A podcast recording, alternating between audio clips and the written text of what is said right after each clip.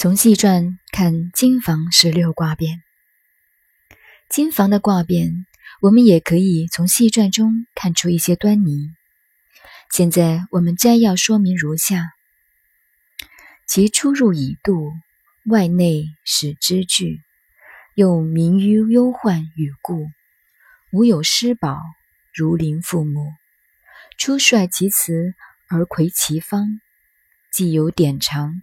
苟非其人，道不虚行。这是《易系传》下第八章。这与金房易的变卦有非常重要的关系。一出一入，有非常固定的法度。虽然在变，可是，在变的当中还有不变的法度。外变、内变，使人知道惧怕。人生都是在小心谨慎当中。每一种宗教哲学，看人生、看世界，一点一滴都要小心。天天在忧患中，天天在恐惧中。为什么有许多事情不动则已，一动就会招来痛苦与忧愁？当你懂了《易经》，就可以知道是怎么一回事了。就像一个宗教家，无有师保，谁也保不了你。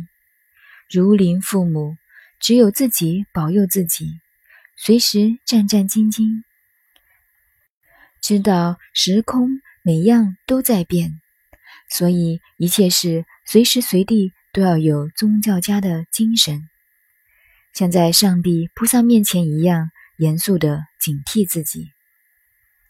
易经的哲学没有迷信，可是有宗教家绝对严肃的精神。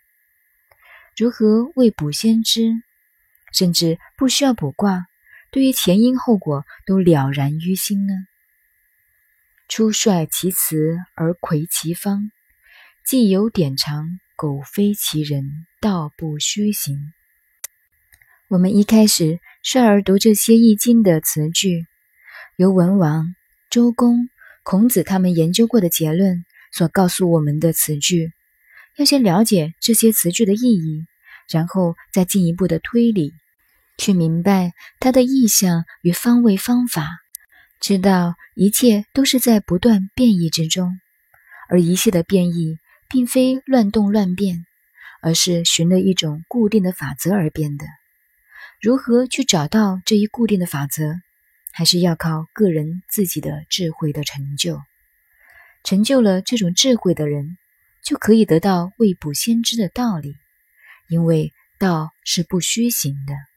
说到金房易的便利，我们提出这段戏词下传第八章来说明便利并不是随便任意来变的。继续谈到卦变，下飞四爻变成火地进游魂卦之后，跟着八宫卦的变法，第八变就来了。是内卦三爻全部都变，而变成火天大有卦。而金房十六卦变的变法不是这样的，是到游魂卦之后，下飞三爻变，变成火山旅，这名为外在卦。刚才提到孔子在系传中所说的“外内始之具”，就是这个外在。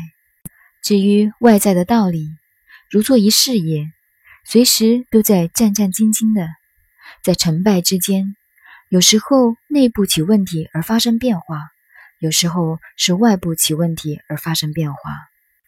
下飞第三爻是外在卦，然后再下飞第二爻，变成火风鼎，这个卦为内在卦。下飞初爻再变，已成了八宫卦中的归魂卦。为火天大有，这是第一次的变，实际上也是第二次变，因为八宫本身有一个变法，那不去管它。现在是八宫卦变到游魂，然后到外在，到内在，到归魂，这是乾卦变到这里为止。以后见到这些卦，就知道是由乾卦来的。在这以后还要变，为什么还要变？因为还没有返本还原。所以还在变，要向回转来的路上走，回转来的变。不变上飞第二爻为绝命，是绝命卦。例如卜到乾卦，刚刚二爻在动和五爻在动，于是乾卦一变变成了离卦，是绝命卦。假使问一件事，这是很危险了。乾卦本身不错，可是内外要大变动，这个变动可使失败到底。如果说卦上说了要失败到底，就此听任不管了。这就不是学易经的人。前面引述《系辞下传》第八章，孔子说了：“道不虚行，还是要靠人，所以不要走上迷信的路。”易经告诉我们，得意到极点，失败到极点，并不是绝对没有路，看自己的智慧如何走。绝命卦只是一个警戒性。我们再来看乾卦的二爻和五爻是好的，并没有错，还有救。再上去，第三爻变为火雷适合卦，名为血脉卦，也等于后世卜卦人所说的后代子孙血脉流传、演变绵续。以金房义的卦变例子来说，这是乾卦的血脉流传。再上去，第四爻变为山雷颐卦。名为肌肉卦，再上去第五爻变为风雷翼卦，名为骸骨卦，再下飞又是第四爻变为天雷无妄，名为棺椁卦，在下飞第三爻变为天火同人，名为木库卦。后世算命的所谓木库运的名词，都是由这里来的。在下飞第二爻变为乾卦还原，一共有十六变，叫做飞复。一飞一复，所谓飞，就如拨电话一样跳了，就是告诉人事有突变的现象。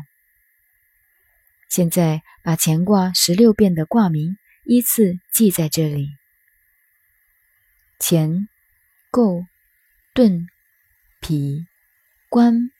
波静即游魂，履即外卦，鼎即内卦，大有即归魂，离即绝命，适合即血脉，仪即肌肉，义即骸骨，无妄即棺椁，同人即墓库，钱即还原。